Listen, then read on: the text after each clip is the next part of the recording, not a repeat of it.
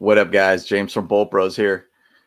Got some news. Uh, looks like we finally got a head athletic trainer now hired for the Chargers. Um, interesting hire all around, but let's get into it.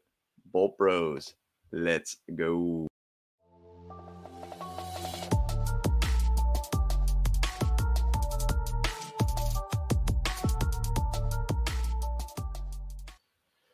So finally, after about four months after we fired our last head athletic trainer, uh, Damon Mitchell, um, who has been with the team for such a long time. I mean, it was almost 30 years, I believe it might have been.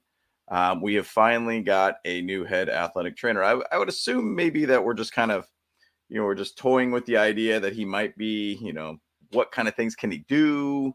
Uh, maybe he was even at our facilities at some point, but I don't know. I'm not sure exactly what was going on there and why it took so dang long to be able to get that guy. But per Daniel Popper here, uh, looks like we got Mark Zacconi, who is one internal guy who is being promoted to the director of player health and performance. And Zacconi was currently a, an associate athletic trainer, so he basically got a promotion. Um, and then we are hiring Sal Lopez from the Titans as a head athletic trainer. So it's definitely a move that we have been waiting for. Uh, it's a move that we have wanted to see what's going on here. The interesting thing about it is, is wasn't last year Titans one of the worst teams, actually the second most injured team in the league, uh, according to adjusted games lost, um, and actually even beating out the Chargers too. So it's not like it was like a, a great hiring by any means, um, but looking back on the history of things, maybe last year was just a fluke with the Titans.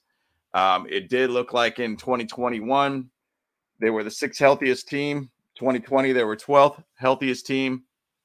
2019, they were the third healthiest team. So, oh, and actually, even 2018, they were the 11th health, healthiest team. So, 2022 seemed kind of more of a fluke with the Titans, but all around, I think it's a very, very good move to at least get somebody in here that has had some good, healthy teams in the past and could potentially help out the Chargers to become a healthier team. Because, gosh, my goodness, it's wild to be able to see how bad our team has been snake bitten all around for injuries all around. So it's crazy to think about. Uh, we've had Damon Mitchell here too for such a long period of time with going through long history of issues of health all around. So crazy thing that I did look at just at uh, Damon Mitchell, just which is wild to see. But basically through Mike McCoy's um, you know, head coaching time with the Chargers. I think we were almost, I think it was 26, 28, 30th.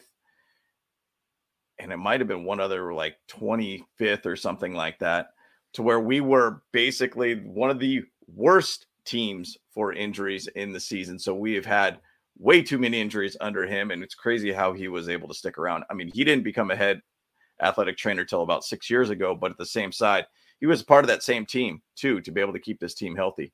So I did want to kind of just talk about Marco Zacconi uh, being promoted to director of player health and kind of why that happened.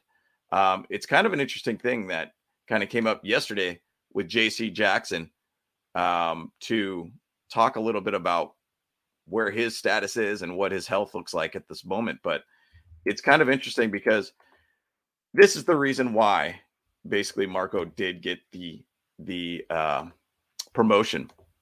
He actually gave a shout out to Marco about what's going on with his patellar tendon and how he's been working through it. Uh, basically, he said, "Hey, look, the reason why I'm here is because of Marco. Um, he was basically there with him from the beginning." Uh, he credited basically Marco as recently elevated to team's director of player health and performance for helping guide his offseason rehab process. I mean, if you've paid much attention to what's going on with JC Jackson. I mean, to the point of mid January, looking like he could barely move his leg on a bike, to just this last week, seeing him, you know, do his drills of, um, you know, being a cornerback, running forward, backwards, looking like his movements are getting there to the point to where things are going to be, you know, closer to where he could potentially start on week one. Now, Brandon Staley did say, Hey, he did not give kind of a timeline on it, but we'll see where he's at. Apparently, JC Jackson does have an appointment on June 19 with Dr. Neal uh, ElAttrache, I think is how you say his last name. Um, and he'll kind of give him possibly the green light or kind of see where his progression is at this moment in time. So it's very cool to be able to see that. But shout out to Marco Zacconi to be able to get things kind of moving for JC Jackson and put him in the right direction here. Because I mean, man, having JC Jackson out there and a guy that is known as one of the best cornerbacks in the league, Mr. INT, have him back on the field would be massive for us all around. Um, so I'm very much looking forward to that um, and to be able to see what the doctor gives as a green light for JC Jackson. So excited to hear that. But once again, the changes are we do have our guy.